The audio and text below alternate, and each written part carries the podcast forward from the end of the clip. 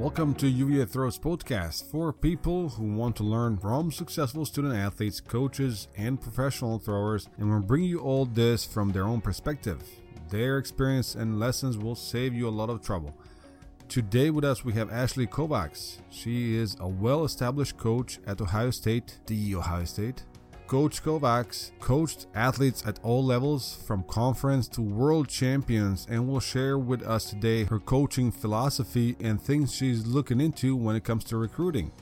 She also shares with us her experience with Doha twenty nineteen championships when Joe did what Joe often does, stuns the world with monster throws. If you're new to this podcast, please hit that subscribe button and leave us a review. It helps us a lot. And enjoy our interview with Coach Ashley Kovacs. All right, Ashley Kovacs, thank you so much for coming. Thank you for your time. How's everything? Good. How are you doing, Martin? Good, good. It's a little raining in, in uh, Charlottesville now. It was eighty-five yesterday, but now it's fifty-three. So it's, wow, it's that's crazy. Quite a turnaround. Yeah. How's uh, how's everything in Ohio? Good. The weather's been kind of shaky.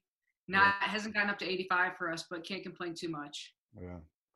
Well, in uh, we can skip all the way because we talked a little bit in, in the in intro before we got on. Uh, skip all the recruiting stuff because uh, obviously now we can uh, recruit a little bit less on field, but in terms of recruiting, obviously you have still have to talk to juniors and seniors.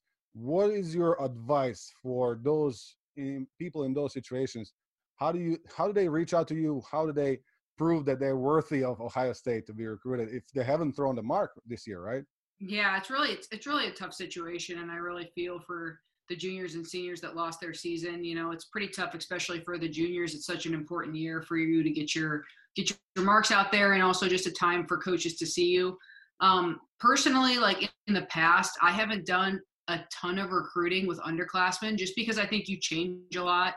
Um, going into your going into your junior year, especially, um, you know, you keep your eye on some of the younger ones, the freshmen and the sophomores. But you know, the junior year is a really big year for me personally because I like to see how much they've changed from sophomore to junior season.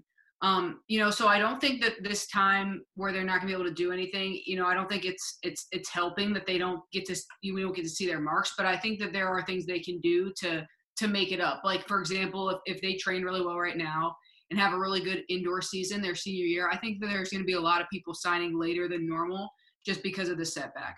You know, so I think that sometimes people aren't really ready indoor. And I think that the people that, especially the juniors that thought that they were going to throw big this year, need to take the indoor season next year pretty seriously to to make sure that that that they're seen for what, for what they're able to do. And I think that the coaches in the collegiate system are going to be looking for that. Yeah. In terms of your Uh, scouting of, of talent, right? You are obviously incredible coach. You have experience from high school, college, professional athletes. You coached world champions all the way down, right? So your your experience is is quite quite impressive. What is that you're looking for when it comes to athletes, or do you have parameters? Do you have distances? How do you how do you look for talent? Well, I think that you know I've had a lot of athletes at Ohio State that barely squeezed in on our our walk-on standards that we have posted on our website. Um, I have a lot of leeway with my head coach to use my jurisdiction when it comes to, um, you know, deciding who we bring in. There have been people that we've brought in that, that maybe didn't have the best marks and hadn't thrown the farthest, but, you know, they had a lot of potential. For example, like J C Muraski, who was the first twenty-meter shot putter I had. Yeah. And I posted that video from your meet that, that we love. Yeah. But yeah. He threw fifty-seven feet in high school. Okay. And he barely, I didn't recruit him. The coach before me was here and recruited him, and he barely, they barely let him walk on, you know, and he ended up throwing twenty meters for us. Yeah. Nick DeMaline, I had signed him at Western Kentucky when he threw fifty-eight feet. In his senior year, he threw sixty-eight ten. So, and he was number one in the country. And then he threw twenty meters for us here. Um, you know, Adelaide Aquila, she threw forty-three feet officially in high school. I think she had a dual meet where she might have thrown forty, forty-four, forty-five once. And she's thrown fifty-eight feet for us as a sophomore. So I think that there are a lot of things that go into what makes a collegiate thrower great besides the marks that they threw in high school. Um, but at the same time, those people that I just mentioned, you know, you don't, we're not going to fund somebody that is barely meeting the walk-on standard the same way we would somebody that's been top five in the country since they were a sophomore. And so I think that's just important to understand. And I think people get caught up with associating the scholarship offer with an identified worth to the coach and the program. Um, and I think that you have to just look at it as like your, your current value, your current, you know, market value. Your market value is somebody that's top five is going to be a lot higher than somebody that's from forty feet. You know, I could, I could get a hundred kids every single year that throw forty feet. Um, you know, a fifty footer, a fifty-two foot high school kid, like those marks are a little bit more sacred, you know, so you're going to pay a little bit more for them. It's really like anything else, you know, something that's, that's attainable and easy to come by isn't as, you know, isn't as, as valuable in the sense of the money that you're going to spend to get it. So, you know, the, the, like the one thing that I've told recruits is like, what can you do to differentiate yourself if you don't have the mark? You know, what can you bring to the table? Because there are a lot of intangibles that, that I think have great value. Um, and a lot of those things have to do with personality, work ethic, what type of teammate I think you're going to be, what type of citizen you're going to be, those types of things. Because those are very important to us at Ohio State, and they're very important to me because I care a lot about the culture of our group. That's that's why you do have such an amazing, amazing culture uh, in Ohio State, uh, which I hate to say it, right? Like, oh, no, U V A is the best. There's a lot of good schools there, obviously, like yourself. You're doing that job in in uh, kind of funneling, not just not just physical talent, but also, like you said, work ethic, how what kind of citizen you are, right? So it's not – even if you're not throwing seventy feet, you know, or as a guy or fifty feet as a girl, Uh, there is a lot of things that you could bring to the table is what you're saying. And if you're getting to know the athlete in your process, you can then say, okay, you know, uh, you're, you're, um, we have a spot for you, or, you know, you might not be a fit. It might be hard for you. Right. So it's not just the distance, right? Right.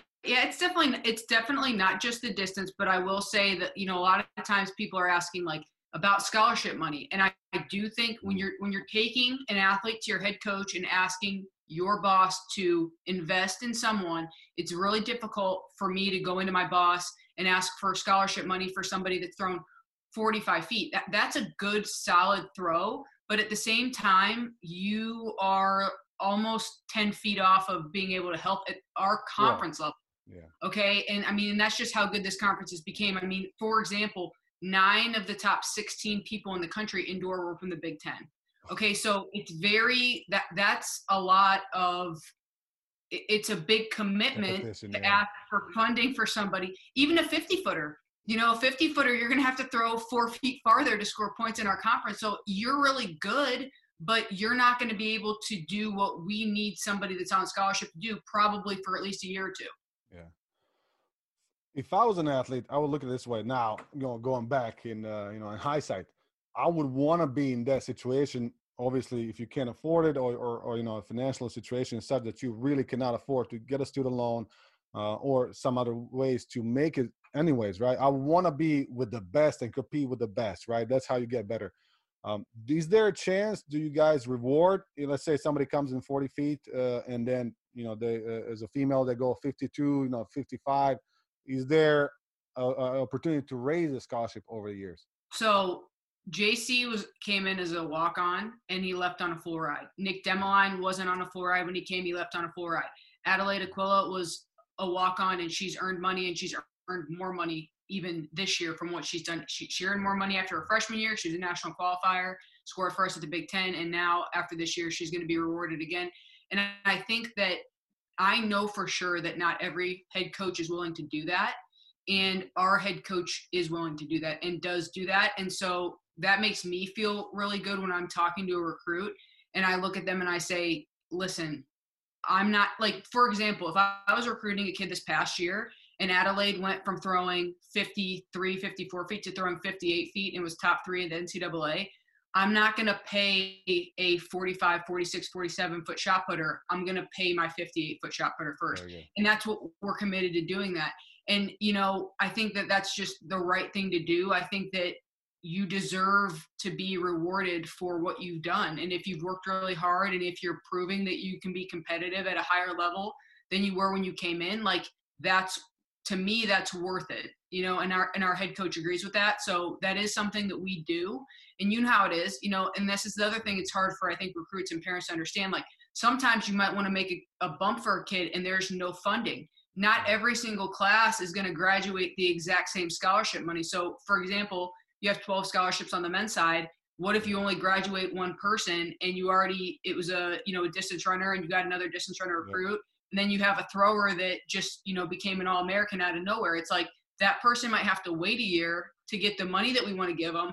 Doesn't mean we don't want to give that to them, but we literally don't have it at that, at that point, you know? So I think that's another important thing just for, for athletes and parents to be aware of, because I think it's a hard thing to kind of conceptualize and understand. Like, we are, are allotted a certain amount of scholarship, and we can't spend what we don't have. And that's just, that's just the way, that's the way it goes, you know, for everybody. Yeah, that's a, that's a great point. And it's very important uh, to, for parents to know that, to athletes to know that, high school coaches to know that, is if you are getting better at your school, you, there, there will be a reward, obviously, if it's there. And, and in your experience, you had that quite a, quite a bit. Uh, so I think that's a really strong motivator for, for athletes to come in and work even harder. And at U V A, we had the same situation like, like yourself. We have athletes coming on a, as a walk-on and ending up in, on a full rides because they they know they can get a scholarship when they do well. So that's right. That's a great to see here. And it, it, you were definitely right.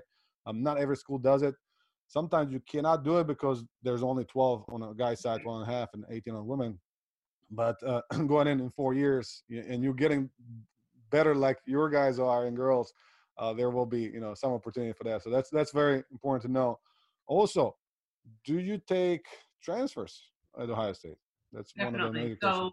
Yeah, right now, um, so right now we have four girls who have thrown over fifty-six feet in the shot. So four girls over seventeen ten. So it's like uh, Lindsay Baker's thrown seventeen eleven. Um, Divine Oladipo, she came over from UConn. She's from Great Britain originally.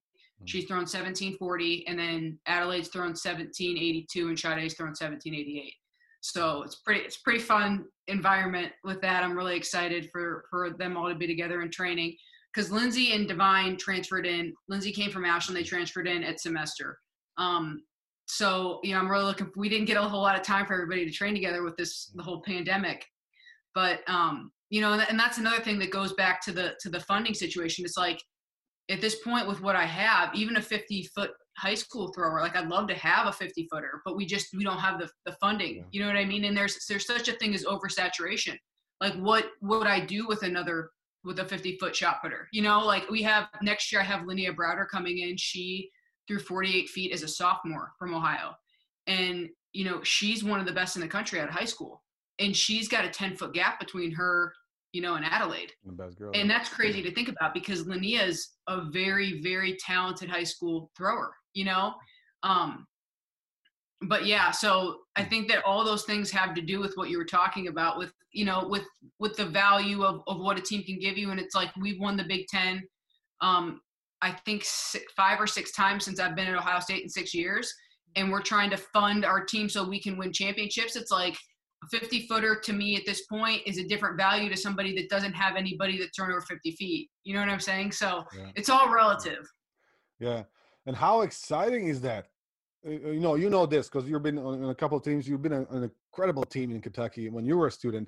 Obviously in high school, you train different groups. How valuable do you think this atmosphere that they have, a camaraderie between them, is adds to, to, to their performance? Well, I, I think it's just, you know, like Adelaide had thrown, um, she P R'd at, at outdoor N C double A's her freshman year. She threw like fifteen, sixteen fifty-nine or something, was twelve. And she was like the, you know, like not to be like, you know, she was kind of the runt of the litter. She was like the baby, kind of like, okay, what are you going to do? And, you know, being behind Shadé is not easy. You know, she's been so dominant and she has such a presence in, in, in the N C double A and at Ohio State. And, you know, I really challenged Adelaide indoor and, and all through the fall. Shadé was going to Worlds, so um, she wasn't there the same way she had been. And I really challenged Adelaide to kind of step up and, like, set the tone. Mm-hmm. And, you know, I really didn't have a – I had a very young team. Mm-hmm. And Adelaide, like, really worked hard all summer and all fall. And, like, Joe and I, we could just see it. Like, you could just see it coming. Yeah. And before Christmas, I was just like, I told Joe, I was like, I I seriously thought she was in, I mean, I knew she was in like seventeen fifty shape. Mm. And I was just like, how did this happen this quickly, you know? But, and I, and I told my boss, I told Coach Karen, I was like, yeah. Adelaide is seriously going to be really good. Yeah. And, and then she was, you know? And I think that that made everybody, because it, because like when, when, after Christmas, when I had Lindsay and Divine come in, mm-hmm. they everyone had still thrown a meter farther than Adelaide had. So they're not, none of them are, you know, Adelaide is tra- yeah. Adelaide's competing. Lindsay Baker was competing, but she just got into Ohio State, and then Shadé and Divine weren't competing. So Shadé and Divine were just like looking at Adelaide, like, she's throwing really far. You know, everybody was like, Adelaide's throwing really far. Yeah. You know, and so I think that that made everybody kind of want to pick up the pace and the intensity a little bit. And, I mean, I I really believe that if we would have had an outdoor season, I think it, something very special, like, would have gone on. You know, I was really anticipating that because I think everyone was in pretty good shape. Yeah. And they all wanted to beat each other in, like, you know, as a polite way as you can. Yeah, yeah. But I, I, I think that's important. I want them to all want to be the best. They have to be. Because the thing that I'd say to Adelaide, it's like, if you're scared of Shadé, which maybe you should be, mm-hmm. like, how are you going to compete in the Big Ten? You know what I'm saying? Like, if you're if you're scared of Shadé, or you're intimidated by Shadé, or you think you're less than her, maybe that's uh, okay, that's fine. But, like, you better toughen up a little bit if you're going to survive in this conference, you know? And I think she understood that. And I think Shadé really helped her kind of grow into herself. So it's been really exciting. And I think it's going to be even more exciting when we have more time together, hopefully in the future. I love that. I love that. And that's so true, that you are getting better together. Everybody's getting to, better together. And every day you have these teammates that you cannot sleep on, right? Like, you can't right, have a bad right, day. And, right. and they don't want you either, right? They, they want to uh, push you forward. They, they're cheering for you. And I don't, I don't know if there's a school right now, and I shouldn't be talking about this because we are not one of those schools either, that have four girls over fifty-five or fifty-four. We're over that's seventeen, really unique. fifty-six. Yeah, yeah, that's that's such a unique situation, and uh, I, I'm I know the girls, if if they're not excited now, they will be in, you know, years to come when they look back. Like, that's that doesn't happen often. That that rarely yeah. happens. All right. four of them at that level, and having a fifth girl coming in, which is great. forty-eight, that's amazing, and they're still like, oh well, there's four ahead of you. That's right. Really exciting. Uh, so what is in, in that note, how's your day like in terms of training? How do you do you all train together at the same time? Do you separate uh, groups? How does it work? How, what's a normal day in Ohio so, State in terms like of our fall is very different than our obviously than when we're in season. Um, in the fall we have like two separate groups. Um, when you know when we're in our time where we can throw in our twenty hours to throw, but we all lift together, and I think that that's really important. Um, you know, like I take a lot of time in deciding, like when we get into the weight room, like who's lifting with who. We have like, I call them like up our pods, our groups of threes, and then we have pairs, like our doubles.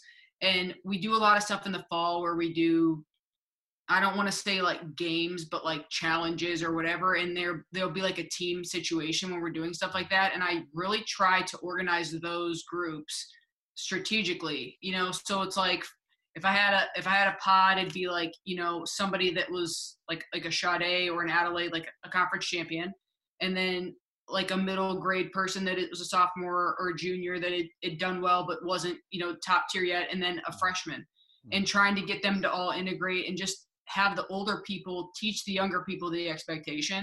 And I think that when I first got to Ohio State, I had to do a lot of like commanding of the things that I wanted and the expectation, and it was like every little detail of everything, like how you put the plates on, which which way the plates were facing when you put them on the bar, like the clips, like just the most tedious little st- stupid things. Mm-hmm. But now it's like I don't have to say any of that because like the older ones tell them, and it's nice for me because there are times where I can literally sit back and observe and just like let the room run, run itself from like a, a culture standpoint. And that's super important to me, you know, but you have to teach them that first, you know, like I, I was really, you know, Shadé was like my first, my first recruit here.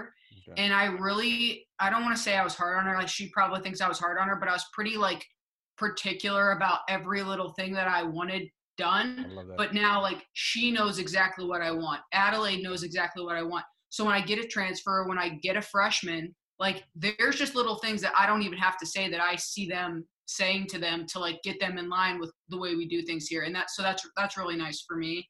And I think that's how you keep the culture going and you keep the group, you know, moving along. I love what you just said. Uh, one of my, you know, I try to read as much as I can. Obviously, we we we don't have as much time as we were when we were students now, recruiting and, and doing all the paperwork. But one of my favorite coaches to uh, read about was uh, John Wooden. He was a U C L A coach, right? Unbelievable era he had at the U C L A basketball. He his biggest thing that would start a season, he would teach their players how to put socks on. And the players like, what, well, we N C A A champions, like, and I'm the best high school kid, like, what, put the sock on? And he goes, well, if you don't put the socks on, well, you're going to get a blister. If you get a blister, you can't train. If you can't train, you can't play. We lose a game, right? Like, we were losing. So the, the thing that you said about putting the weights on, how do you put them on? That is so profound. I want you guys to pay attention to this, uh, Coach uh, Kovacs. She uh, pays attention to details, and that's so important, right? Building culture, starting from the small things to the big things. Uh, that's that's exceptional. I, I think all of us should do that. Uh, really pay attention to details because, like you said, those little things, they add up. They add up, and then and I, just, I think it deals a lot with that, like the attitude too. Like in in. For me, the weight room in the fall is so important with just teaching them how to be reverent about practice. Like the way you approach a lift, pro- approach the bar, approach the platform should mirror the way that you approach the ring. And the mentality and like the mental focus to attack a lift needs to be the same as the way you attack a competition throw, because you have to practice that mindset. Yeah. And you have to practice that intensity, and you have to practice teaching yourself to demand something at the drop of a hat, you know? And so like I, I, we have fun and like, we really do have, like have a good time a lot of the time, but I won't put up with sloppy anything because I just feel like it seeps into everything they do. When anything's sloppy, I think it's just like, it just permeates. And I don't want anybody to think that that's acceptable because you can't, you, I don't think you can get it done like that. Some people are really talented and I think you can get away with some stuff, but you know, at the end of the day, the rubber is always going to meet the road, and it's going to, it's going to boil down to who's the most prepared and confident. Mm-hmm. And I think that everything you do is an opportunity to, you know, put some hay in the barn, put money in the bank towards your preparedness. And I think a ton of that boils down to mentality and intention. Yeah. There, there's no doubt, and I have no doubt that that one centimeter at the World Championships was a product of those meticulous little things that uh, that added up, right? And I, uh, um, I really, really, I get excited when I when I hear coaches, when I, when I see athletes who are so uh, diligent. Uh, uh, Steph, was it Stephanie Brown? What's her Brown? Right? She was a discus thrower yeah. from U S Right. two thousand eight Olympics. She was Olympic champion, right? I remember her throwing, and and between the throws at Olympics, she would sit down uh, and then write down in her diary, right, in her yeah. uh, training program, like, this is Olympics. No, no, she's still writing down what she learned in that throw, and she has, you know, four or five more throws to go. Uh, that is that the, the makes the decision who's a champion. That little centimeter or right. you know foot, whatever, makes a difference. Um, that's that's incredible. Uh, how then do you uh, make workouts for do you does everybody do the same thing? Do you change workouts for different people? How does the programming uh, work at Ohio State? So it, for me, it really depends on like when when people are redshirting or sitting out for a season, they have a different completely different protocol. Obviously the javelin throwers, um the shot disc, hammer, weight people do similar things, but I structure the rep schemes a little bit differently depending on, you know, how long I think your season's going to go. Um, you know, like Shadé, it had different reps when, you know, for when we were trying to get Shadé to win the weight and the shot indoor, um, from the very beginning, it wasn't a question like, oh, if you make nationals, like we knew you were gonna make nationals, we knew you were gonna go to N Cs, and we were trying to win N Cs. So her setup looked a little bit differently than the people that we knew were, were probably gonna end their indoor season at, at the Big Ten championship.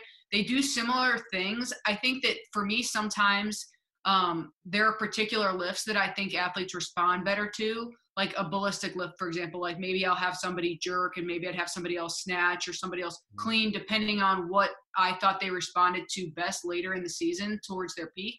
Um, but, you know, for the base and for like the hypertrophy block and stuff, it's, it's, you know, you know how it is. I mean, it's, it's yeah. general to specific. So when we're in more of a general state, everybody's, you know, doing more similar things. When we're doing like our conditioning stuff in the fall and our general prep in the fall, even the javelin throwers are working together. And I think that's really important. Obviously they're doing different, like it's different weights, but the intensity should all be the same. And I like having the group together when they lift, because for me, we do everything is so individualized on the field with the throwing that I think sometimes it's nice for them to be doing the same thing, to be looking over. It's like you see somebody struggling, you're like, oh, well, I'm not struggling as hard as they am. Maybe I need to go a little bit harder, you know? And I think it's nice for them to have, to be able to gauge each other in that way. Um, you know, I, I, I really care a lot, a lot, lot, lot about the weight room. I think it's super, super important. I think that, you know, it's, to me, one of the most, imp- one of the most important things. It really is. And I don't think, you know, every coach doesn't agree with that. Um, but I think it te- it teaches them a lot about, you know, the way that they need to be and the way they need to behave and, and things like that. So we do, we do take that pretty seriously. Um, and I, and I like having them all together, even when, even when they're not doing the same thing, we're all in the same room together at the same time. How long is the throwing session? How long is the weight room session? So in, in so, terms of time, or is, is there? Well, in, in the, you know, in the fall, it's different. We spend a lot more of our time in the weight room, especially when we're like, we're in our eight hours and stuff, mm-hmm. than we do throwing. We're in our twenty hours. Like in the fall, they'll do general prep stuff for probably six weeks, up to six mm-hmm. weeks, which is, you know, for us, like we, I take that first six weeks really seriously, because to me, it's not only like getting them in shape, it's also preparing their bodies, muscles, minds for what's coming in the weight room. So yeah. for the first six weeks, we like don't touch a barbell at all. Mm-hmm. If if anything, if anything we do with the barbell, it's teaching like mm-hmm. a progression with the Olympics. Mm-hmm. But we do like all the general prep stuff we do is small muscle stuff. So it's dumbbells, kettlebells, battle ropes, tires, whatever. Like we do all of that stuff in the beginning to strengthen the areas that we need to really protect, like our shoulders, elbows, ankles, knees, all those things we know, lower backs, that are important for throwers. Mm-hmm. And, and and for me, it's also a way to get everybody on the same playing field. Um, and, and you know how it is, Martin, like, yeah. you know, you get a high school kid, and even if you get a strong high school kid, it's like they have strong big muscles. So they have a big bench and they have a big squat and they might have a big deadlift or a clean. But a lot of high school coaches were not paying attention to like the V M Os, the ankles, the shoulders, the mobility. And what happens is when your big muscles are too strong and your little muscles are too weak, I mean, we, we all know what happens. You break, yeah. you, you yeah. have injuries. So yeah. for me, those first six weeks, it's about balancing the big muscles and the small muscles, increasing your mobility, flexibility, range of motion, all that type of stuff. And just making sure that I'm evaluating you to see, where are the holes? What mm-hmm. what could what could potentially cause me a problem when we get into the weight room? We're pushing heavy weight. What's the weakest link, right? You want to make right. those exactly. weakest links strong so they don't break, right? That's fantastic uh, to hear that you are building that for six weeks for the next eight months. So one hundred percent. You're making sure whatever you can do to avoid injuries that can be avoided, right? Totally. In terms of academics, is it this is a, a one of the biggest concerns for most athletes uh, is how I'm going to balance both, right? Can I balance? Do I have help? Uh, Ohio State, will I have advisors? Will I have a tutoring? How that works for uh, for your student athletes? I I told I've told like every parent that's come through Ohio State this. It's it mm. if you fall through the cracks at Ohio State, you tried. Like you you're trying to do that, because the thing is these and and the kids like. I think that they, they act like they don't, they don't like this. They're so hawked by everybody. You know, it's like every, you know how it is. We all have staff meetings and, and, and our staff meetings on Monday, and the kids know like Monday at ten o'clock, coach is in a meeting. If we get a text during that, like you're, there's going to be an issue. The thing is, it's like, we have our academic advisor in there. We have our trainers in there. We have every single person from our support staff in these meetings, and we're all sitting there getting on the same page about these kids. And so, you know, the academic advisor comes in and she has all the grades and all the tutors and all this. And, and so it's like, we just go through the list, and this is the head coach going through the list for every single person.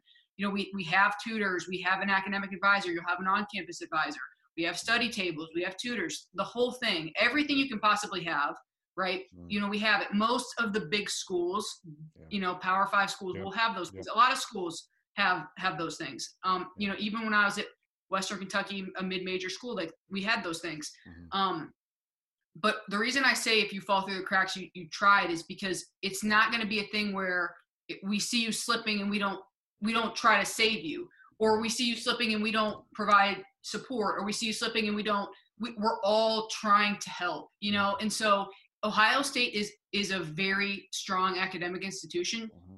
I know Virginia is for sure too. Yeah. You know, you guys are always a top twenty public institution. We've been top twenty um, most every single year. I think every single year since I've been at Ohio State.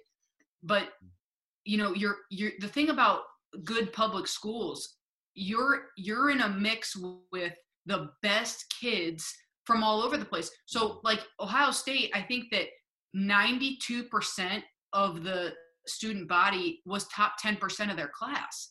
Wow. Right? So you're in classes with these students that are so high level. And it's the same thing you're talking about with the training environment.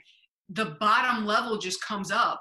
And yeah. so like you might've been really good at your school, or maybe you weren't that good at your school, but like now you're with the best of the best and you have to figure it out. You know, so like this is not the place to come if you aren't interested in like pursuing, you know, an academic career that, that you're going to have to work for. It's just not the place. Like it's not the place to come and think you're not going to have to try hard. Yeah. And that's, that's uh, one, one very good point to keep in mind, uh, guys. If you are recruited by Ohio State and Coach uh, Kovacs is going to look at your uh, G P As, they're going to look at your uh, schedules, they're going to look at what your, what classes you're taking, your S A T.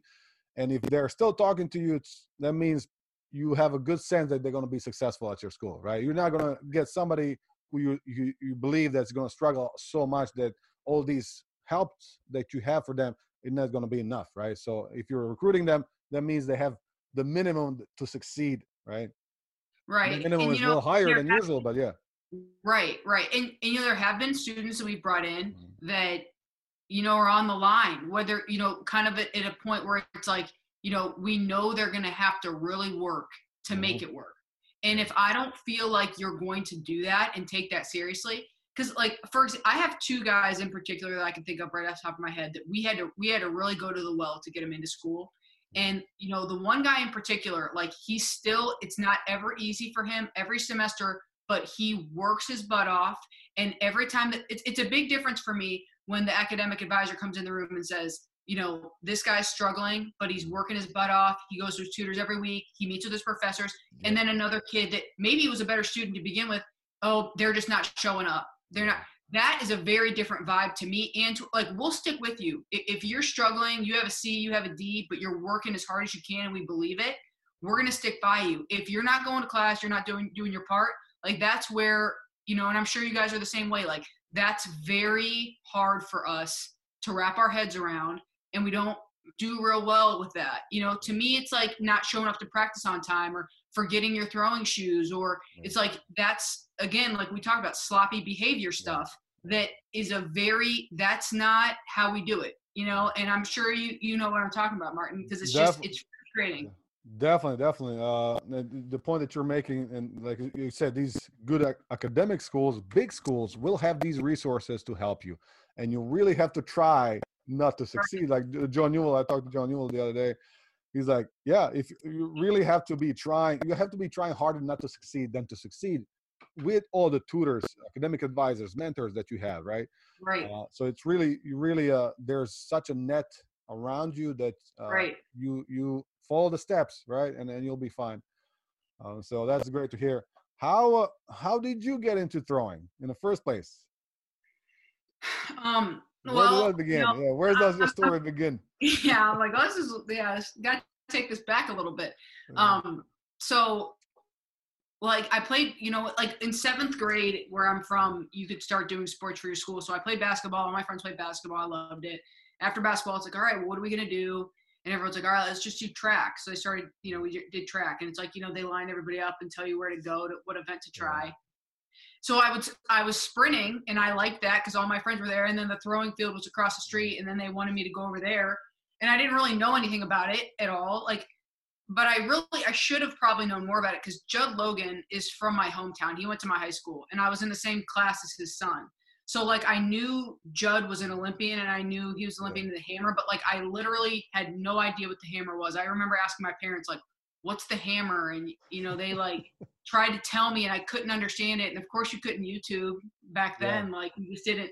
But, um, but, yeah, I went across the street, and I did. I threw, and I, like, threw the shot. And I remember the first time I did it, and the, the coach came up, and he was just like, he took the ball, and he's like, you must have, like, a six-pound shot, you know? And – You th- we threw an eight pound shot when I was in um, middle school. Mm-hmm. And then he's like, throw this one. And I threw that one just as far. And he was like, he like, he told me, he's like, I, I don't know. Like, he's like, that would like win the conference. You know what you're throwing right now. And I had no idea what was going like, on. What is conference? You know, it was like thirty feet. You know, I had no idea what was going on, but I, but I, we started doing meets, and like, I would win the shot. And then I was terrible at the disc. I threw the disc like fifty feet. And so I, I went to a meet, and a guy came up to me, and he was like, did you, and at that point, I'd thrown the shot, I think, in seventh grade, like thirty-five feet or something. And he was like, did you just throw the shot thirty-five feet? And I was like, yeah. And he's like, you threw the disc like fifty, sixty feet or something like that. And I was like, yeah. And he was like, well, you're throwing it wrong. And I was like, what do you mean? Yeah.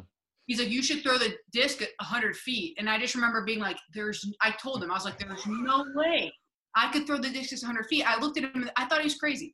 And so he showed me those drills where you like throw it up and you bowl it, because I was throwing it like out of the back of my hand. Oh, so we yeah. This. You know, I was going like this. Yeah, yeah. And so the next meet, like, I went and I did the drills on the side, and I t- threw it up, and I threw one hundred seven feet.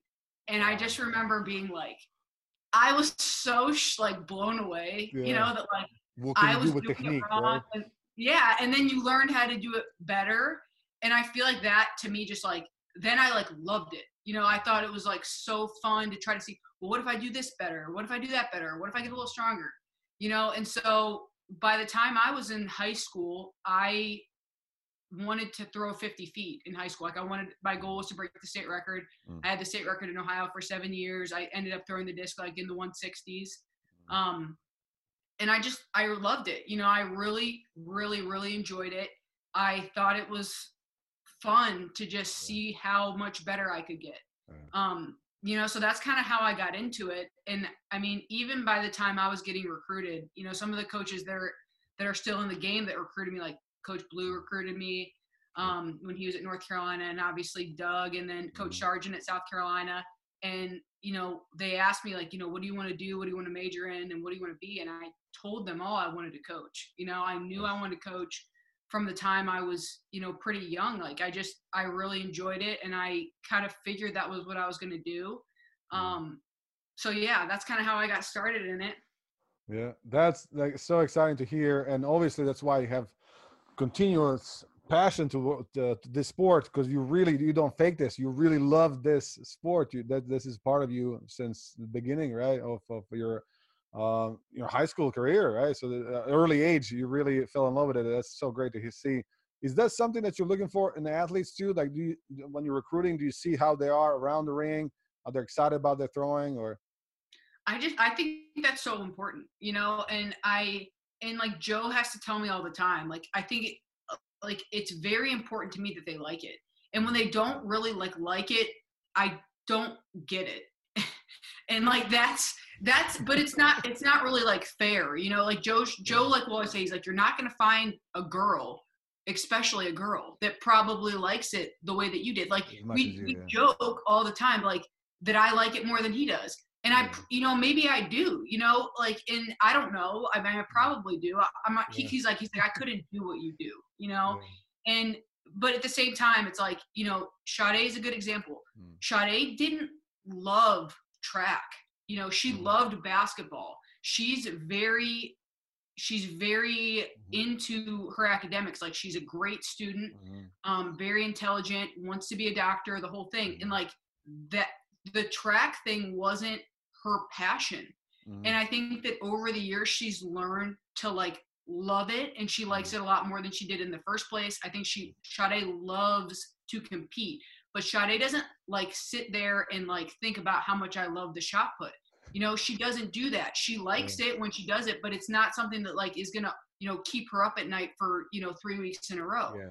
And yeah. But that's okay, you know. And it, you know, and obviously she's done. She's better than I ever was, you know. Yeah. And she's yeah. made a. Uh, she had a great career for herself so far, and you know, so everybody doesn't have to do it mm. the way I did it. Mm. I think you look for people like you because you understand it. Mm-hmm. I like it when they like it, you know. Yeah. Like I like Nick DeMaline was a good example. Like we mm. we had a really good vibe. Mm. We got along really well. He's intense. You know, he wanted it. He was competitive. He yeah. was hard-headed. And, like, yeah. we just – I got him, you know. Yeah, yeah. And I understand Shadé, too, in a different way. Shadé is such a, an elite competitor mm-hmm. that I think we, we vibe on that level. But, you know, I do want them to like it. You yeah, know, I yeah. want them to care about it because you're doing it for so many hours of the day. Yes. If you don't like what you're doing, like what are you doing? You yes. know, if you you're yeah. gonna if you don't like coming to practice, yeah, you shouldn't come to practice. Yeah. You know, you shouldn't be doing this. You know, so I think if you don't really care about it, and I don't know how you feel about this, Martin, but like yeah. for me with a high school kid, if you're not sure if you like it that much, you're gonna have a really hard time doing it at this level because the mm. demand is so high. Yep. And this is my job to make sure that these guys are performing mm. appropriately. Mm. And so like, if you're not into it and I'm pressing on you, like, hey, we got to get going, yeah. you're not going to like that, you know? Yeah. So I don't know. I mean, what do you, what do you think about that, Martin? That's ex- exactly, exactly what, uh, what I'm looking for as well. And I love that you can see the difference uh, and you understand this, right? Not everybody's going to be as excited. Not everybody's going to have that showing uh, their enthusiasm like you do, like, like Joe does, right? Like Adam Nelson did, right? Right. Um, there's some people who just don't express themselves, but you can see that they're like it, right? They don't, you know, they shout. I have athletes that don't speak much, but I know, I know when they do something that in, in a weight room or at the track, you know, you can see that, that their demeanor go, you know, changes. Like, okay, that's perfect, right?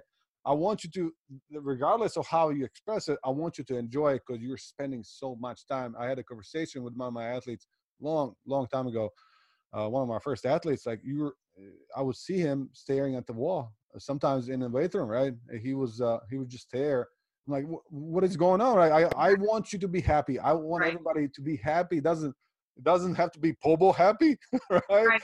Uh, but it has to be that you are, you know, you having a joy coming to this because you cannot be the best that you are in something that you don't enjoy, right? So you're not going right. to put your one hundred percent, your soul, your effort. You're not going to go at night in bed and think about oh, what could I have done better, right?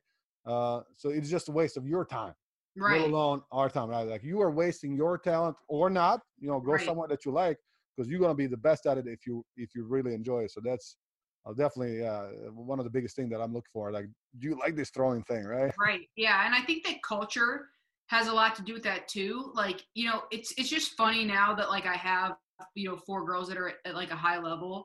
Like Lindsay Baker loves to throw, you know, and she, I think she thinks about it all the time. Like if Lindsay Baker had, you know, a few hours to kill and it was a nice day out, like she'd go outside and throw, you know, she likes it that much. She just do it for leisure. Like that's, mm. she likes it a lot.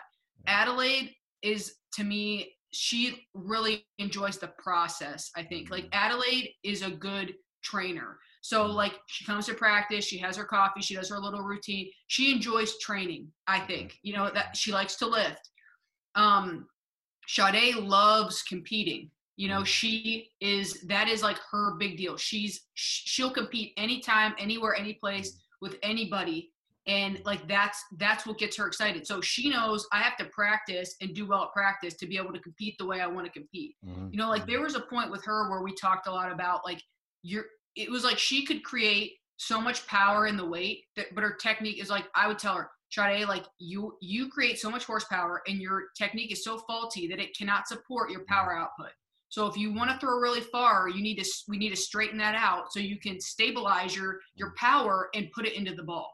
And I think eventually, because that's I think that's one of the things that really like changed her in her in her senior year in the weight was just like she got better at turning. And she was able to apply all the power that she had. And mm-hmm. she liked that. I'm like, you'll be able to compete the way you want to compete if you get your technique better. So when we're at practice, we need to focus on that, you know? Mm-hmm. And so then that motivated her to practice better.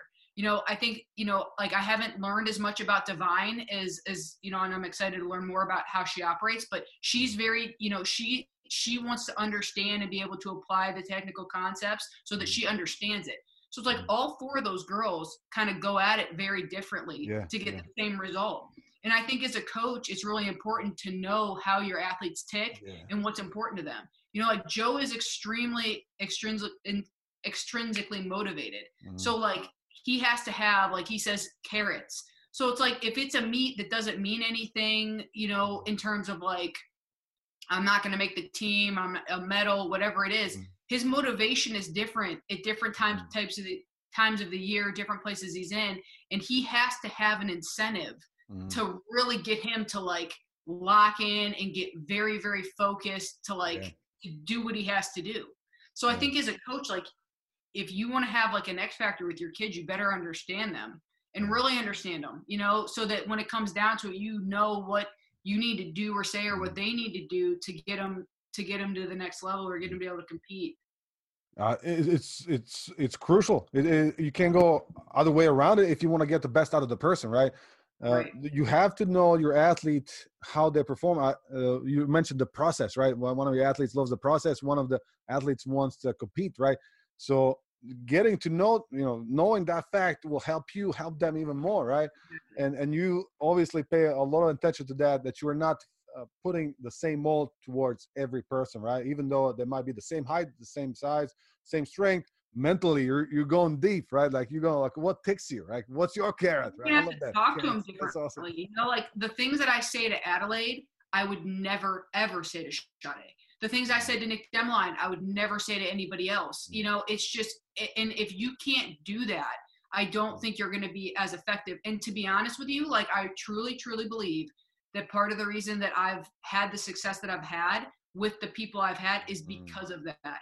You know, and I think a lot of that too boils down to, and that's why, like I said, with Divine and Lindsay, I don't know them as well as I know Adelaide and Shadé just because they haven't been here as long. But, you know, for me, it boils down to, to trust, communication and respect are like the pillars of every relationship, like any relationship, like a friendship, your relationship with your boss, your relationship with your athletes, relationship with a significant other. Yeah. And it's like you build those pillars and then you're able to really learn that person, trust them, communicate appropriately with yeah. them. And that's when everybody is at their best. Even, even me, the more you understand me as your coach, the more you understand the way I communicate and what is important to me and what makes me tick, the better I am at helping teach you what makes you tick or understanding what makes you tick, you know? And I think that that's super, super, super important is those, the ability to have those um, communication skills with your athletes, you know? And that's another thing that boils back down to recruiting, Martin, you know, like I've had kids that I, that had not thrown that far, that I really had a, a good vibe with, that I was like, you know, I needed that kid in my program. You know, we, we just got a girl um, from Ohio that's coming here, and she'd thrown pretty well, but, you know, kind of like on our, on our like lower standards for like the people we have in, but I think she's a great athlete and has like an awesome personality. And I, you know, I, I introduced her to the head coach and I said, like, this is somebody I think can be really, really good. And I really like her a lot. And I wanted her bad. I might've wanted her as bad as somebody that thrown, you know, eight feet farther than she had, because I truly believe that we're going to have a good vibe and like, we're going to be able to bring out the best of it in each other. And she's going to have a good career here, you know? So that it, it all kind of like, to me, it all connects. Mm. And I think in the recruiting process, you know, it, it is a lot more, like you said, than just the numbers. It It's like, are we going to get, are we going to get along well? Are we going to have a good vibe? Somebody might not want the type of energy that I, that I have, that I bring. They might want somebody that's a little bit more, you know, laid back or handles things a little bit differently. Um, you know, I've never been accused of being a laid back coach and, uh, or a laid back person in, in general. So if, if you're somebody that, that needs that, I'm not going to be that for you, yeah. you know, and that's okay. That's perfectly okay. And I, I think that's why your athletes uh, like you so much, you know, girls and guys, you uh, click with them uh, same way. I, I remember at meets, they're coming up to you, you know, and you, you have all these things that you tell them, like, okay, remember what we did? Like, you have very specific uh, directions for them. This is why you did it. You have to adjust this. And you have this energy, and you're walking around checking it, and they can rely on that. They know that Coach Kovacs, you know, Ashley's looking after me. She's going to give me a good advice. I'm going to go back to her. Uh, they don't come to you. Um, there's a difference that I see. Sometimes athletes like look at you and like, oh, please help me, right? Like I'm drowning, right? They right. look at you. Your athletes are confident. They're like, oh, I screwed up, but okay, what can I do? Like they don't have that fear. You know, sometimes uh, you see the difference. Uh, and I think because of that, because of the relationship you have, because you're so detailed and so involved with them, and you you cannot fake that. That is, you cannot fake caring for your athletes for for for a long time, right? Like they will figure out that real quick after those six weeks. Like, oh, this coach is kind of like on the phone. They're like all over the place. Yeah. But you have them like the whole time, year two, three, four, and when they trust you that much, they know that you are giving everything of your knowledge and your time and everything else, right? All the research that you have, put it into them. They're so much more confident, and you you will get best out of it. And that's what I see at the meets. Their athletes are so excited to throw, and even when they don't throw far, they're like, okay, you know, next, next time I'll do better. Uh, I, I love that about your culture that you're building. So it, it comes you. obviously from you.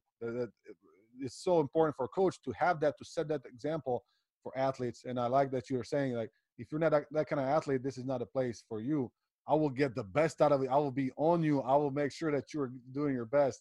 Uh, if that's not what you're looking for, I mean, uh, I just, I don't think that, you know, I don't think everywhere is the best fit for everyone. You know what I'm saying? And I think that th- that's the thing. Like, I think people, and I, I had this experience, like I thought I knew exactly where I wanted to go. I went on a bunch of visits, and I ended up, I went to Ashland at first for a semester. Um, and then I ended up transferring to Kentucky just because I wanted to go to a bigger school. But, mm-hmm. you know, I liked Ashland's culture. That was the best at that time. That was the best fit for me. Mm-hmm. Um, and I think that it's important for, for athletes and, you know, per, like student athletes and recruits to, to like really ask themselves, mm-hmm. is this somebody that I see myself with every day talking to? And if things get rough, even anything, like what if something happens personal to you that you need to, to like confide in this person? Do you feel comfortable doing that? Like yeah. I had a girl recently, and she was like, she was going to go somewhere else because they, you know, it was, a, it was a bigger offer. It was a smaller school, a bigger offer. And I understood. And I said to her, I was like, look, that I understand the financial side of it. Yeah. That's, you're going to pay less money to go there. I understand. Yeah. I really wanted to have you. I, I wish you the best. Good luck. Mm-hmm. And she called me back a couple of days later, and she said that, you know, the coach from the other school called her, and she just watched the phone ring and didn't answer it. And then she called me, and I was like, well, if you are going to watch the phone ring when he calls you, you know, and then you're going to call me, like that should be a, a kind of like a context clue for you. Yeah. Like that that's not like what you're really feeling. Mm-hmm. You'd rather, you know, like maybe you feel like we have a better connection or whatever it is. I was like, you need to pay attention to that. So it's like, you might think you want to go to Ohio State, but then you go to Virginia and you have a better vibe with Martin. It's yeah. like, then you should go to Virginia. Yeah. And it might upset me at the time, and I'm like, oh man, I lost, I lost one to Martin. But at the same time, like it's about what's the what the best fit is for you. Yeah. And it's if it's the best fit for you, it's probably going to be the best fit for the coach too. Yeah. And then you're going to get the best out of the coach. So yeah. I think that it's really important to make sure you have people around you yeah. that you're gonna vibe with, mm-hmm. because if not, you guys are just going to be bumping heads, and it's not going to be it's not going to be good for anybody. There's you can. You can earn more money. You can build another house. If you lose a house, you can buy a new car, you know, make money for a car. You cannot take time away. You cannot right. make more time. There's just right. time that you have.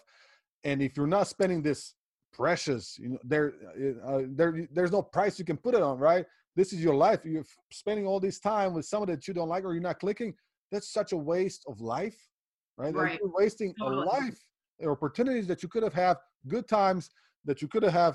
Not just like you said, you have fun on practice, and then you work hard as well, right? Like you're right. building yourself a legacy for, for your life. You're building yourself up. That is no price to put on that. That, that always I say to same same way to our athletes that I recruit.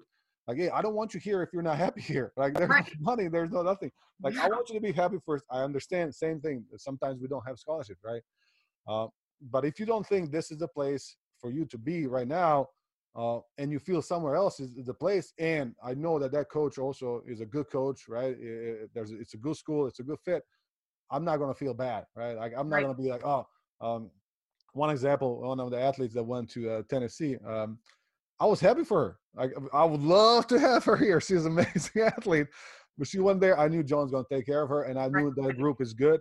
Uh, so it was fine, right? It was, yeah. it was fine. And, and that's when you truly care about as you do for your athletes, uh, I know that you're not going to be um, heartbroken. You're going to be happy if that athlete's going to a good place, right? Right. Um, even though, you know, the, the money or whatever difference, they're going to be taken care of. And that's the point of the whole sport. Uh, track and field is a small sport. If we are not doing everything that we can to raise this sport up as a culture, right? It's like a, you know, CrossFit. People love CrossFit, right? Right. There's no Olympics in CrossFit, but millions of people in it because they have that group. They have the community. Right. They're training together. They're building up. They're going to log in. They're going to look for more, you know, crazy exercises to do. Uh, right. And the sport is going up. I think that's so crucial what you're doing for our sport. And people ask me, one of the parents asked me, to ask you, uh, what can we do to make this sport better? The shot put is not on uh, on the screens, right? The, the track and field uh, it, it's itself is not dying, but throwing, it's not being shown on T V. What can we do to make it uh, the better? Well, I think that, you know, this is something I've thought about more recently, just, you know, from Joe. And I think that, you know, I think that, like you said, like the CrossFit thing, I think that it's becoming more like acceptable, cool to be like a strong person, even a strong woman. Like when I was in high school, no one lifted, no girls really lifted besides me. I mean, some of the basketball team might go in there and do some light stuff, but like nobody was doing like a hardcore training program, you know? And I remember when I got to college, it was like the first time I was like, oh my gosh, there's other girls that like do this. And I loved that, you know? And I think that things like that are really going to help our sport. I think that, you know, the more people that we can get to pay attention to what's going on, you know, for example, like what happened at Worlds last year was a huge deal. Yeah. And I think that the people in the throwing community realized that it was, but I just think that we didn't, there probably could have been a better job done of putting it into perspective of what happened. You know, you had three guys within one centimeter of each other. And like the way that I explain that is like, imagine I've been to probably, same as you, Martin, probably hundreds of track meets at this point in my life, like yeah. from middle school all the way until like my present day. I can't think of one time that I was even at a dual meet, at a middle school meet on a Thursday night where there were three people separated by a centimeter, even yeah. if they were like last, second to last, and third to last. Like yeah. that never happens. You know, yeah. even if people are like, you know, a tie is rare. People being one centimeter apart is rare. Three people being one centimeter apart at the highest level. I mean, and, and to think too that those were the farthest throws in the last thirty years. It's like, how can we put that into better perspective that people can understand? Yeah. You know, and like, I think that it, it, that that's what it's going to have to take. I think we're going to have to be able to, to put it into perspective a little bit better of what these guys are actually doing mm-hmm. to make it, to explain how unique and like impressive it actually is. That was, I have not seen a movie or, you know, there's a documentary about Michael Jordan now and he's incredible.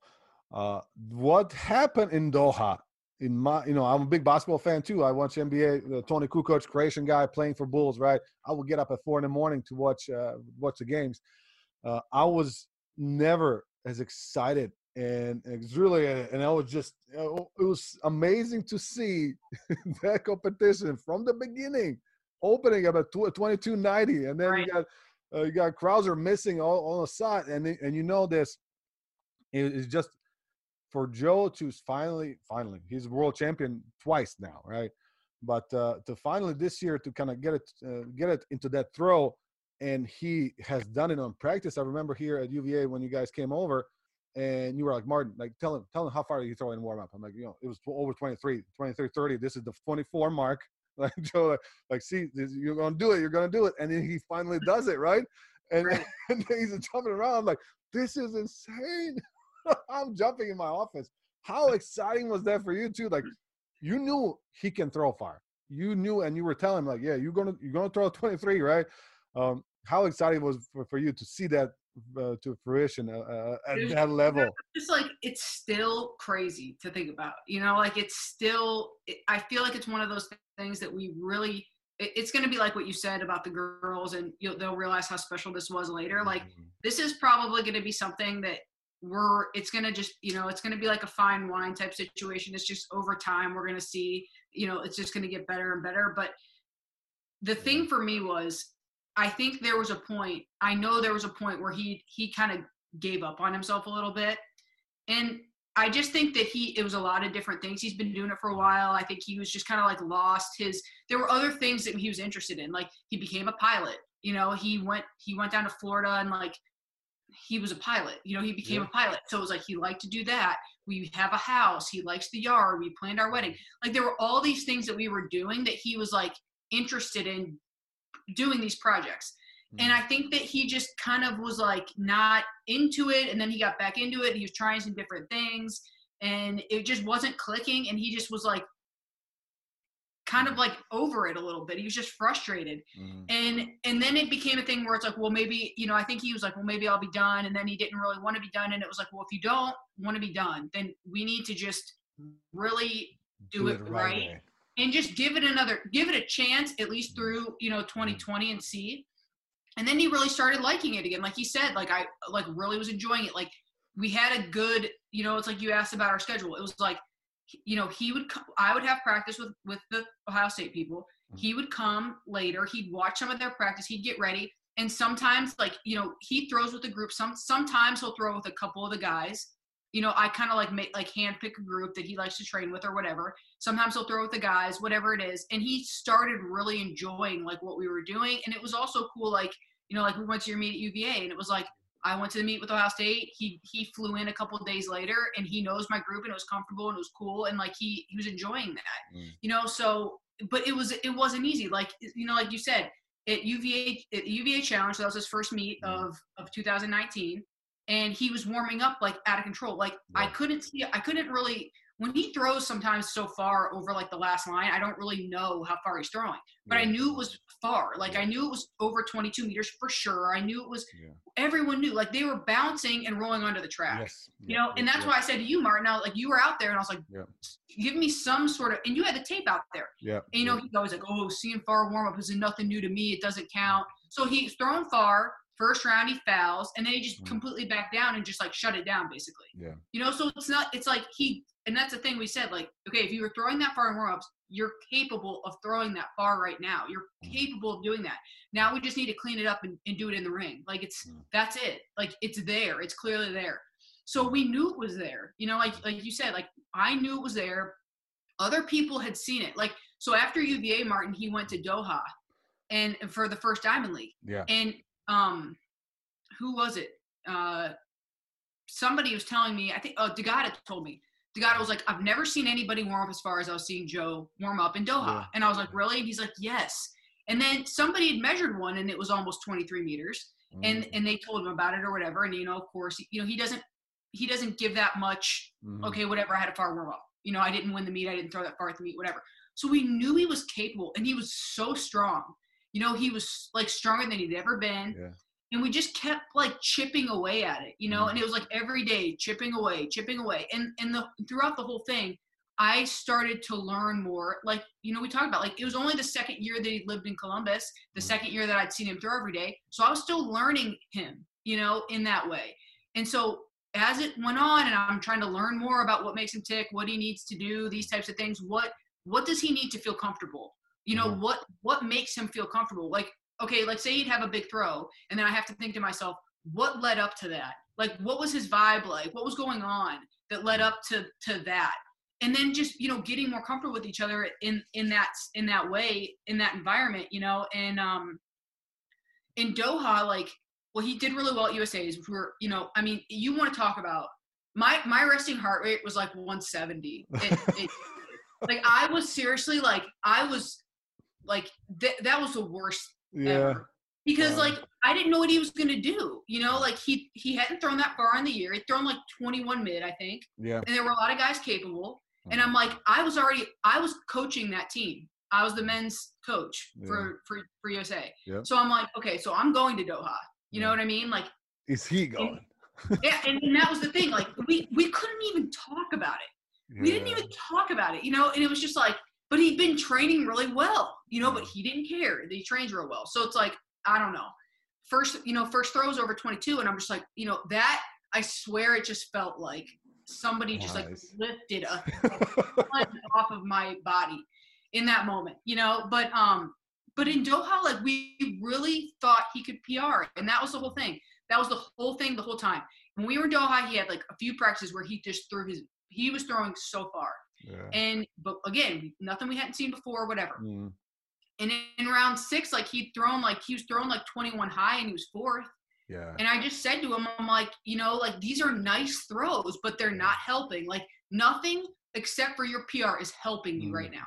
That's it. Like it's either like you throw a P R or you foul yeah. the throw. Yeah. Another twenty-one ninety is pretty, but it's not going to – you're not going to get a medal. It's not going to make anything any better. So it's yeah. like either like foul far throw or get a far throw that stays in the ring. Yeah. Either way, like you have to make it go. And and I, he just – it's like you have nothing to lose. And I think that was the first time in a long time he actually felt like, yeah, you know what? I don't have anything to lose. Like I, I'll get fourth. It'll be a good showing, or I can try to do something crazy. And he just was like, he just flipped the switch. Yeah. And that, that's exactly to me how it went. You know, he flipped the switch and it was just wow. like, it wasn't like, I was like, oh my gosh, I cannot believe he's capable. He threw it. Yeah. He, he can do it. He can do it. Yeah. yeah. We knew he could do it. Now, was I surprised he did it that way in that moment? I'm not going to say I wasn't. You know, I was, you know, it was crazy. It was there, crazy. There, it's a, the, I mean, the talk about fairy tales. Like if you wrote that, and people have talked about this so many times, if you wrote that in a script, you would be like, this is so far-fetched. Yeah. This is so far-fetched. This is not, the people are not going to believe this. This is a terrible story. And it, it happens in front of your eyes. I cannot even imagine how it was to be around so many people, eighty thousand, whatever, how many people was the stadium, and it, out of nowhere, like Shoplet is like the main event, like something crazy happening. We were jumping here on T V. I can only imagine how you felt there. Uh, to yeah, see your husband being a world champion in that way.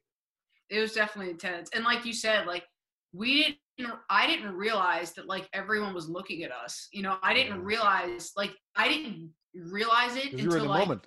Yeah, I, I had no idea. But then I like, I saw a video from somebody else that was like from the other side of the stadium.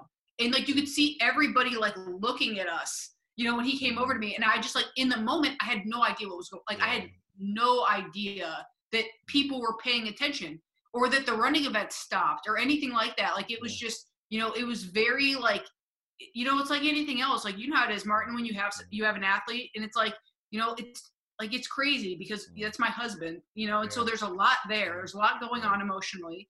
Because, you know, you never want your athlete to do bad, is it? Yeah. But, like, you never want your spouse or your, you know, your husband to be upset. And so, for me, it's like, I don't want to see him upset. And that was, like, such a huge moment. It was just, like, so many things going on emotionally, you know, that you just – the context and everything around me was so blurred. Mm. But, yeah, it's really – it's really awesome. It's a really awesome memory, and it's definitely something that we'll definitely remember forever. I, I don't think a person can get – that high without drugs. I mean, that was, I mean, being like a, like, you know, weed or whatever, that that's, that moment, that ecstasy that I was watching in, in terms of track, right? And I can only imagine what you guys felt there, right? When that moment that this is all coming together, right? Like, this is like real. This not, I'm not dreaming. It's not a dream, right? This right. is real life. Um, like that, uh, like that uh, video of that kid, like, is this real life? Like, is yeah, this, yeah, the dentist. Is yeah, happening? This, like, am I anesthesia?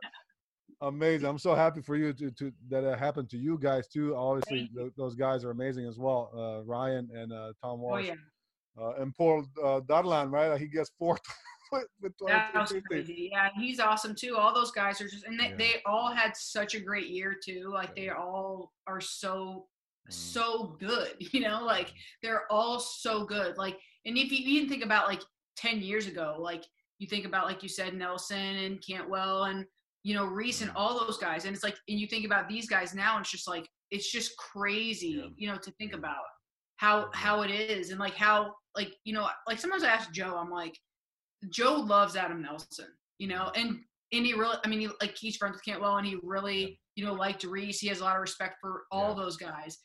And like, I just like ask him, like, I just feel like he doesn't realize, like, people look at you the way that you looked at those guys. Yeah. You know, the way you like idolized Adam Nelson. Like he yeah. loves Adam Nelson. Yeah.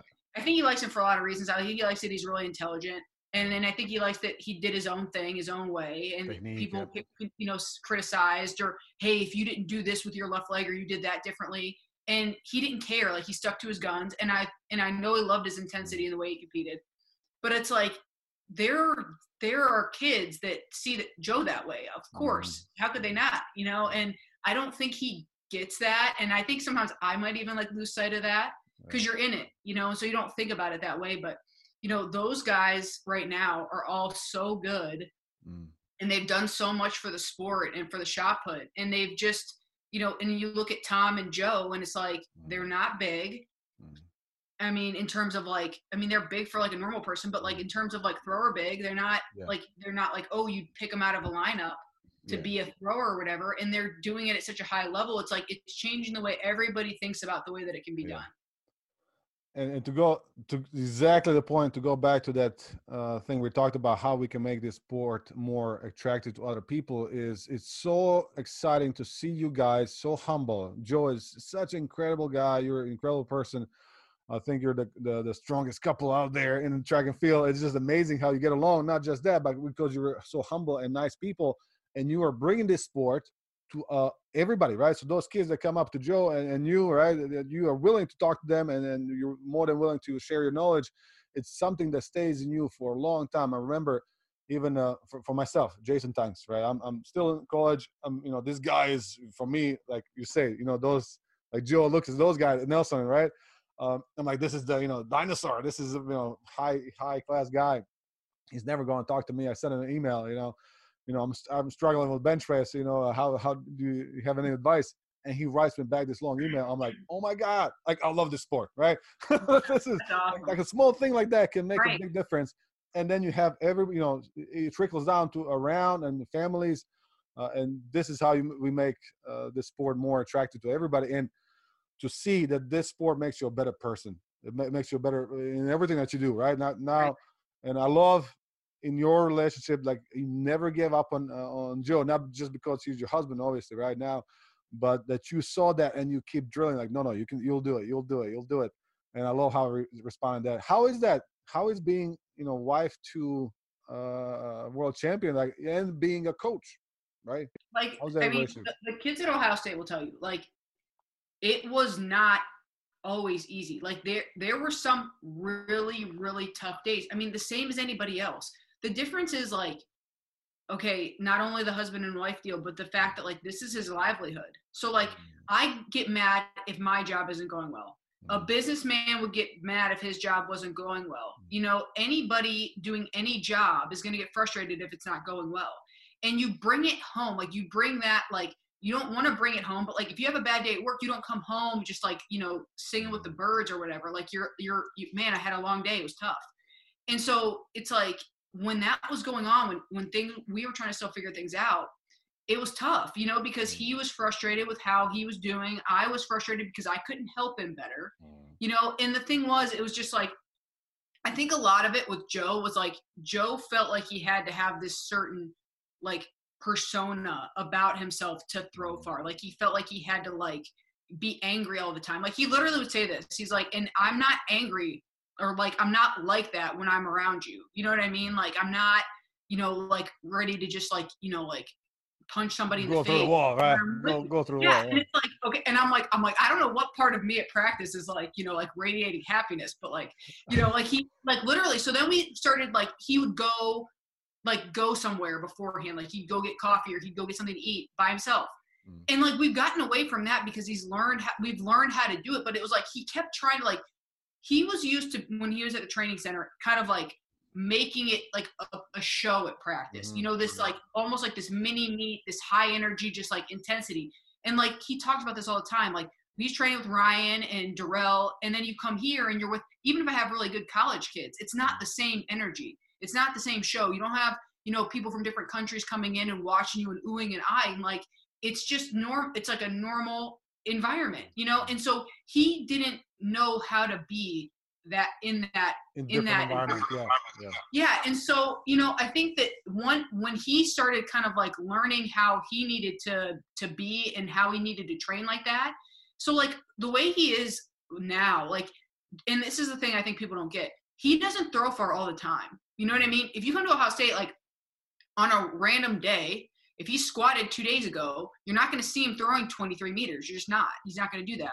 You know, and so he's, you know, we've we've learned to pick and choose the days that we make intense. And when we have intense days, it's going to be an intense day. So I might tell the guys, like, hey, um, we're going to throw really hard on Thursday. Mm. So you got to bring good energy. Like, let's get going. We're going to, you know, we're going to listen to music. We're going to, we're going to like have like a vibe practice. And so then I'll make that group just for Joe, you know, and it, the guys love it. You know, if you get picked to kind of be in that group, yeah. they love it and they go nuts for it, you know, the, and it's just, we don't really talk. We don't, it's not a whole lot of this and that. It's like two word cues, mm-hmm. do this, do that, keep it moving, keep it popping. And it's just intense. And he'll have one of those every couple of weeks when he, when he's feeling it. And that's how we, you know, that's how we do it. But it took some time for us to kind of set up the way that we needed to do that. And I think that it's like anything else. When I learned what made him tick, and I'm still learning every day, but mm-hmm. it's like I really try to pay attention, you know what I'm saying, to what he needs. And when I started to realize it, I just tried to make my, my re- use my resources to help mold the things around what he needed. And we've, we've been able to do that. And now it works out really, really well. Really, really, really well, obviously. Yeah. Uh, but I, I'm uh, amazed. And I'm so happy to see that Joe took that leap of faith, right? So you're going from something that you know that works for you or worked for you, and now you're kind of struggling. And then he did took a leap of faith, basically, right? Uh, well, not leap of faith. He knew that you know what you're talking about. Obviously, you're experienced, and you he's coming into this environment that he hasn't been before, that, that doesn't work for him, but he's not giving up. He's like, okay, this is either going to be really amazing or the worst case scenario, what? I, I'm still a world champion, right? So right. I can only get better. And but you don't see that many athletes at that level willing to listen to some cues or, or, or find different things that might work for them at that late, uh, basically, right? Late, late in career. Yeah. Uh, so that's really impressive to see how you guys are reinvented, reinventing them yourselves along this way. Like you say, you're still finding the cues that work for him. And who, I mean, that's just incredible to see. You would think twenty-two fifty, that was his max. He fouled out. Uh, all those guys, twenty-two fifty, that's the mark. But then you go on and do this, and then I think uh, that's one very important lesson to for, for life, that there's another better things you can do. You got to switch it out. You can't just be, you know, I reached my max. That's it. I'm, I'm I'll lay down. That, that's it, right? Uh, so well, the I know that there was together, that's amazing. Yeah, and like you said, like I know there was a point because I remember this conversation where he told me. Like before it was before Worlds, he told me like that he didn't know if he could ever P R again. Yeah. And I was like, do you, I was like, do you think you're not physically capable of throwing that far? Yeah. And he's like, no. And I'm like, well, why, why not? And he's like, I, I'm not in that mindset. And that was it. You know, he's like, I'm not in that mindset. Like, I just feel like that mindset's not in me, you know? Mm-hmm. And so for me, and that, and that's the thing I think that is just like, I didn't. That was not okay for you, right? No. Well, I mean, for me, I just, I wanted to understand it. I was like, well, are you, I asked him, I'm like, are you not as strong as you were? No, I'm stronger. Well, like, what, why you're not as fast? No, I think I'm as fast. Yeah. Okay. Well, why, why don't you think you can throw that far? And then the reason he thought that is because he thought he wasn't in the right, the, the frame of mind mentally to do it. Mm-hmm. And so for me, it's like, well, what needs to happen? You know what I'm saying? And I asked him like, what, when you throw really well or really far, like, what goes on, you know, what do you feel? What, what gives you confidence? And like, it could be anything. It's like, well, um, when my stand throws on, I feel on. When this is, you know, when my bench press is big, when this, when that, when I have a lot of good training throws in a row, everyone's different. And it's the same thing with the college kids. It's like, you know, what makes Shadé feel confident that she's going to win N C double A's? What makes Adelaide feel confident that she can throw fourteen meters in the first three rounds of Big Tens and then throw seventeen eighty and win? Like what, what needs to happen behind the scenes in the lab, that when you go out in front of the lights, mm-hmm. that you know you have what it takes to be your best at that moment.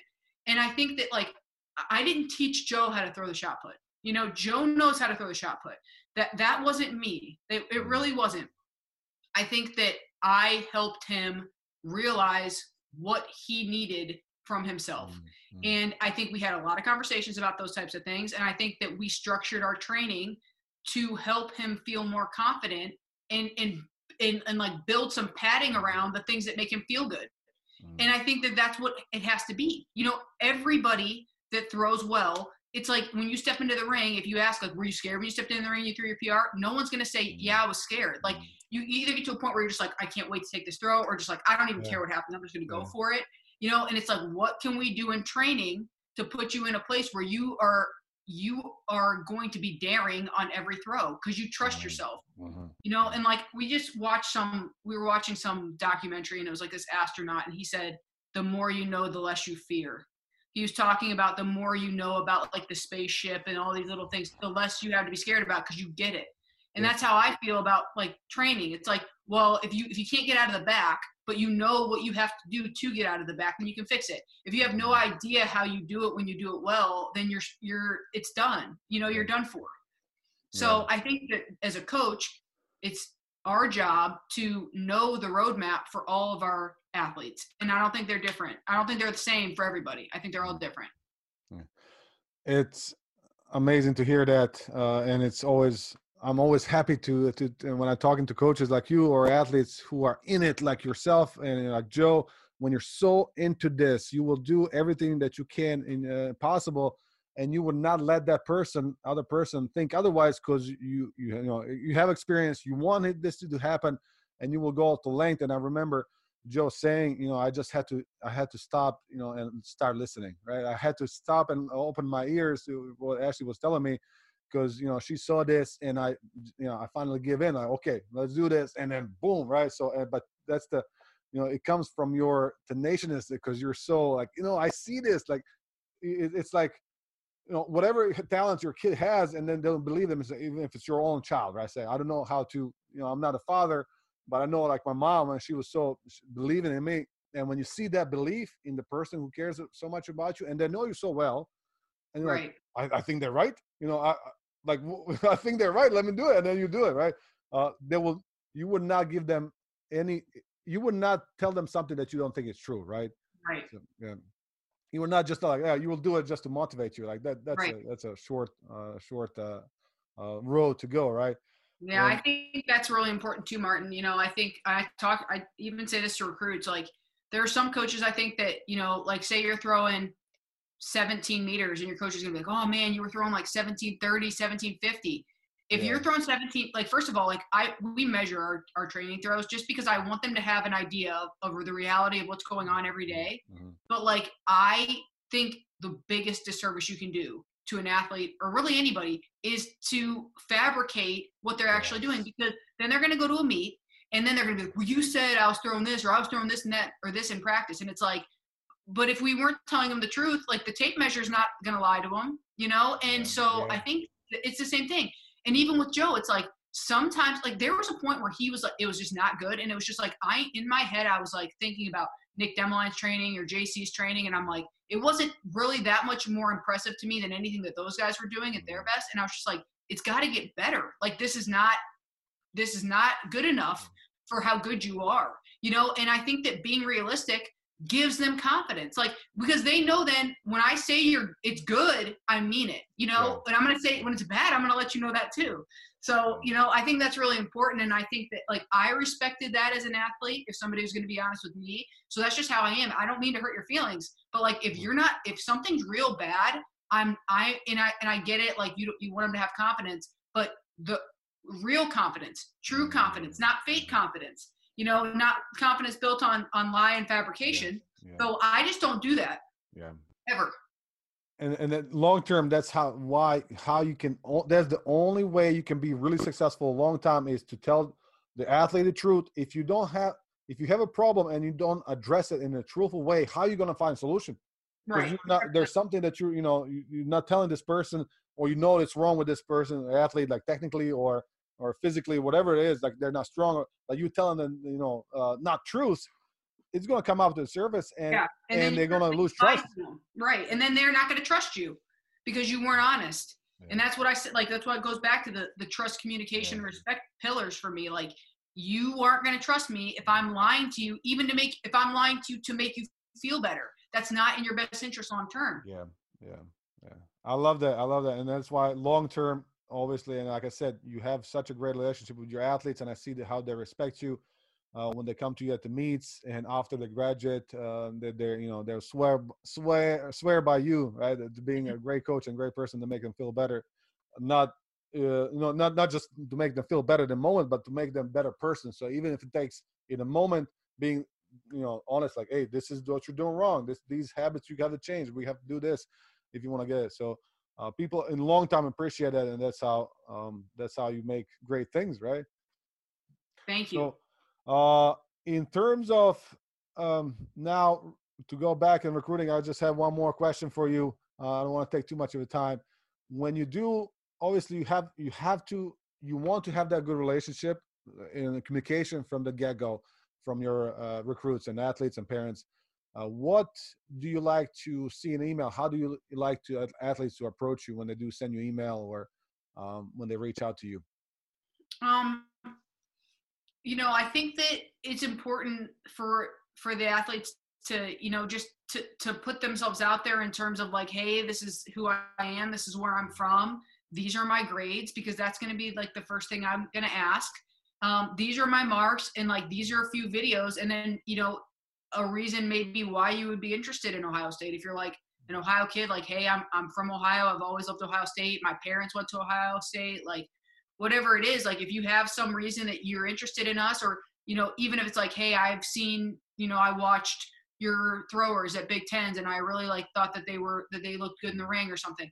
Anything like that that shows you're paying attention to like to us and to what we're doing, I think that's really cool. Mm-hmm. You know, like like why do you why are you emailing me? Like, what do you why Ohio State? You know, yeah.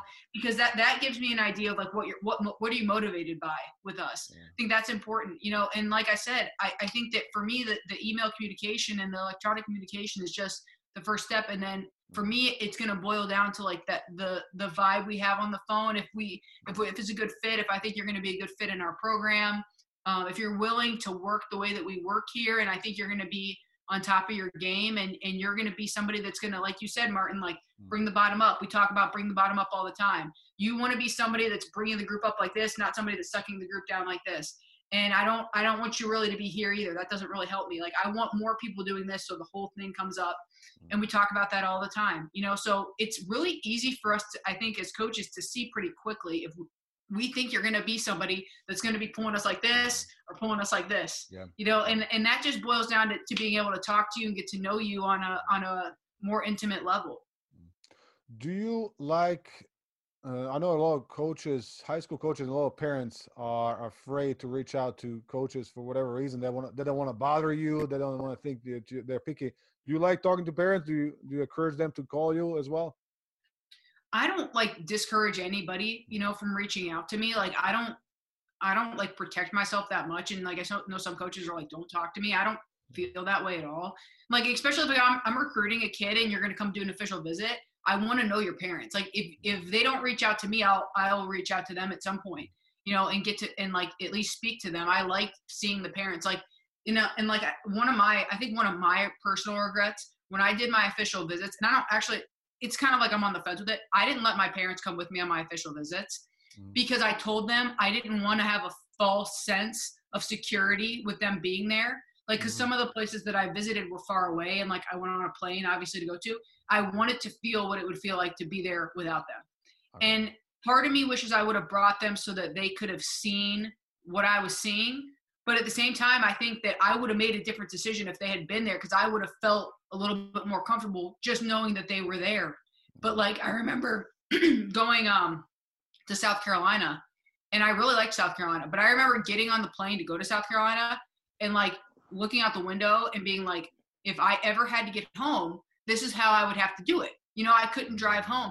And I think that that meant something to me, because I wanted personally to be able to go, to get home if I had to get home at the drop of a hat, you know. So I was at Kentucky five hours away, and that wasn't easy. But you know, there were a couple family situations, like a grandparent passes, or so, or you just need to get home. And I wanted that. That was important to me. Some people are like, I want to get far away, you know. And and I just think that you have to really be honest. It all boils down to this: being honest with yourself mm-hmm. about what you want, mm-hmm. you know. And and I think the parents have to also like look and, and be like, what does my kid really want? Mm-hmm. You know, and, um, but, but as far as like the communication goes, I'm open to speak to anybody, you know, and there are some people that, you know, that are going to send emails and it's just, you know, hey, thank you for reaching out. I really appreciate your interest in Ohio State.